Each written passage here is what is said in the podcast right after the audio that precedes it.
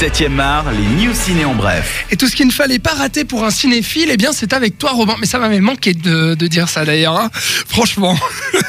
Moi, ça m'avait, ça m'avait manqué de l'entendre. Ah voilà. Voilà, on va commencer avec quelque chose qui s'est déroulé euh, bah, la semaine dernière, notamment la 74e Mostra de Venise, dont euh, revient Max. Alors, on va pas faire tout le palmarès, on va vraiment parler euh, du Lion d'Or qui est revenu à Guillermo del Toro, euh, qui revient donc euh, après Crimson Peak il y a deux ans. Ouais, je Ouais, pense. hein. quelque ans. chose comme ça. Il revient avec The Shape of Water, donc un film qu'on n'a pas vu, hein, forcément, Non. sauf toi Max. Oui. En deux trois mots, est-ce que c'est bien?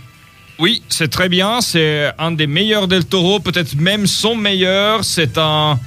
C'est un conte qui se passe aux States dans les années 50-60 et c'est un truc euh, carrément magique, c'est brutal, c'est beau, c'est touchant. C'est dans le Et, registre du fantastique. Hein. Oui, oui, tout à fait. Avec euh, Doug Jones, donc l'acteur fétiche de Del Toro, qui joue cette euh, créature bizarre, dont je ne vais pas dire plus. Michael Shannon, qui est le meilleur méchant que j'ai vu au cinéma cette année.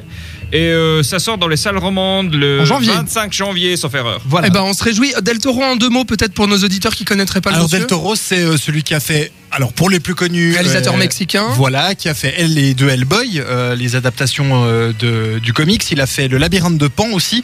Euh, voilà, il a fait euh, pas mal de choses. Pacific Rim. Ouais, Pacific Rim, effectivement, qu'on connaît euh, pas mal aussi. Et pour les fans de série, c'est le créateur de, de Strain. Ah oui, c'est vrai. Tout à fait, qui est d'ailleurs une, en tout cas la première saison, une bien bonne série. Et donc Lion d'Or alors à Venise. Exactement, donc qui est le, le prix suprême en fait, euh, on peut le dire, qui est voilà, c'est un peu l'équivalent de la Palme d'Or pour euh, pour la, la Mostra de Venise. Voilà, on va passer à autre chose Exactement. avec euh, les Oscars qui approchent, hein, forcément, Ah bah et euh, trois films en lice pour représenter la France. Alors. Vous me direz pourquoi la France bah Parce qu'ils sont les trois au cinéma actuellement. Donc Oui. ça veut peut-être vous donner l'occasion d'aller les rattraper. Euh, alors, sans euh, réelle surprise, 120 battements par minute, il y a Barbara, euh, le biopic euh, De Mathieu Amalric. de Mathieu Amalric sur la chanteuse. Et puis, le redoutable également euh, sorti euh, très récemment en salle. Donc ça vous donnera peut-être l'occasion d'aller rattraper ces films. Donc l'un des trois en fait concourra normalement pour euh, dans la catégorie meilleur film étranger. Exactement, aux Oscars, ça, hein. de l'année prochaine. On va parler Star Wars maintenant, forcément. Le huitième euh, s'en vient sortir euh, cette fin d'année. Euh, et puis, ben, la question, c'est qu'est-ce qui va se passer autour du neuf? Puisque vous l'avez peut-être suivi, le, le- le réalisateur qui était censé chapeauter Star Wars 9, Colin Trevorrow, qui est donc le réalisateur de Jurassic World, Tout à fait. eh bien, a décidé de se barrer. Voilà. Alors, Ou bien est-ce qu'il s'est fait virer? on sait Hein? pas trop. Les, les- les- en tout cas, les, infos sont un petit peu obscures à ce sujet. Et eh bien, euh, Lucasfilm a décidé de reconfier le neuvième épisode, enfin de confier à quelqu'un qui, ne qui connaisse bien depuis peu, c'est J.J. Abrams qui s'était occupé du septième volet et qui va donc revenir pour conclure cette nouvelle trilogie.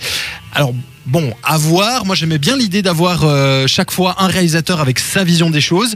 Euh, après, c'est peut-être pas mauvais d'avoir le mec qui a réouvert cette trilogie pour la fermer. On verra. À noter que les, les problèmes en fait c'est entre les producteurs et le réalisateur, c'est les visions différentes qui se confrontent et Voilà, ça, ça colle pas. quoi. généralement un petit peu ça aussi qui pose problème dans ce genre de situation.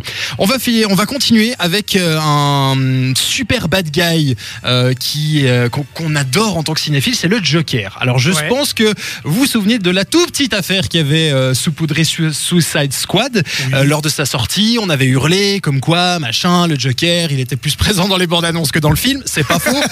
Euh, et euh, effectivement, bah, ça a un petit peu décontenancé Jared Leto qui ne sait pas vraiment ce qui va se passer avec son personnage, euh, puisque alors. Euh, Suicide Squad 2 est toujours bien prévu. Il est censé retrouver le costume et les tatouages euh, du Joker dans ce film, mais aussi un spin-off consacré à sa relation avec Harley Quinn. Mais alors c'est là que ça se complique, c'est que le studio Warner Bros préparerait un autre long métrage euh, sur le Joker avec une équipe complètement différente. Ce serait un film produit par euh, Martin Scorsese, réalisé par Todd Phillips, à qui on doit Very Bad Trip, et qui aurait, alors c'est des rumeurs, mais qui aurait Leonardo DiCaprio dans le rôle du Joker. Donc c'est n'importe quoi Ah ouais, du côté d'accord. d'ici. ils savent juste plus quoi faire. Et on va finir avec une dernière info. C'est un carnet noir pour les fans de séries euh, et de films évidemment. Euh, c'est l'acteur Frank Vincent euh, qui est qu'on avait euh, découvert dans Scorsese, Les Affranchis, Casino, Raging Bull, qui était aussi dans euh, la série Les Sopranos, qui nous a euh, quittés euh, il y a de cela quelques jours. Donc voilà pour les fans de, de séries, euh, le petit carnet noir pour finir ces news. Eh ben merci beaucoup euh, Robin pour ces news.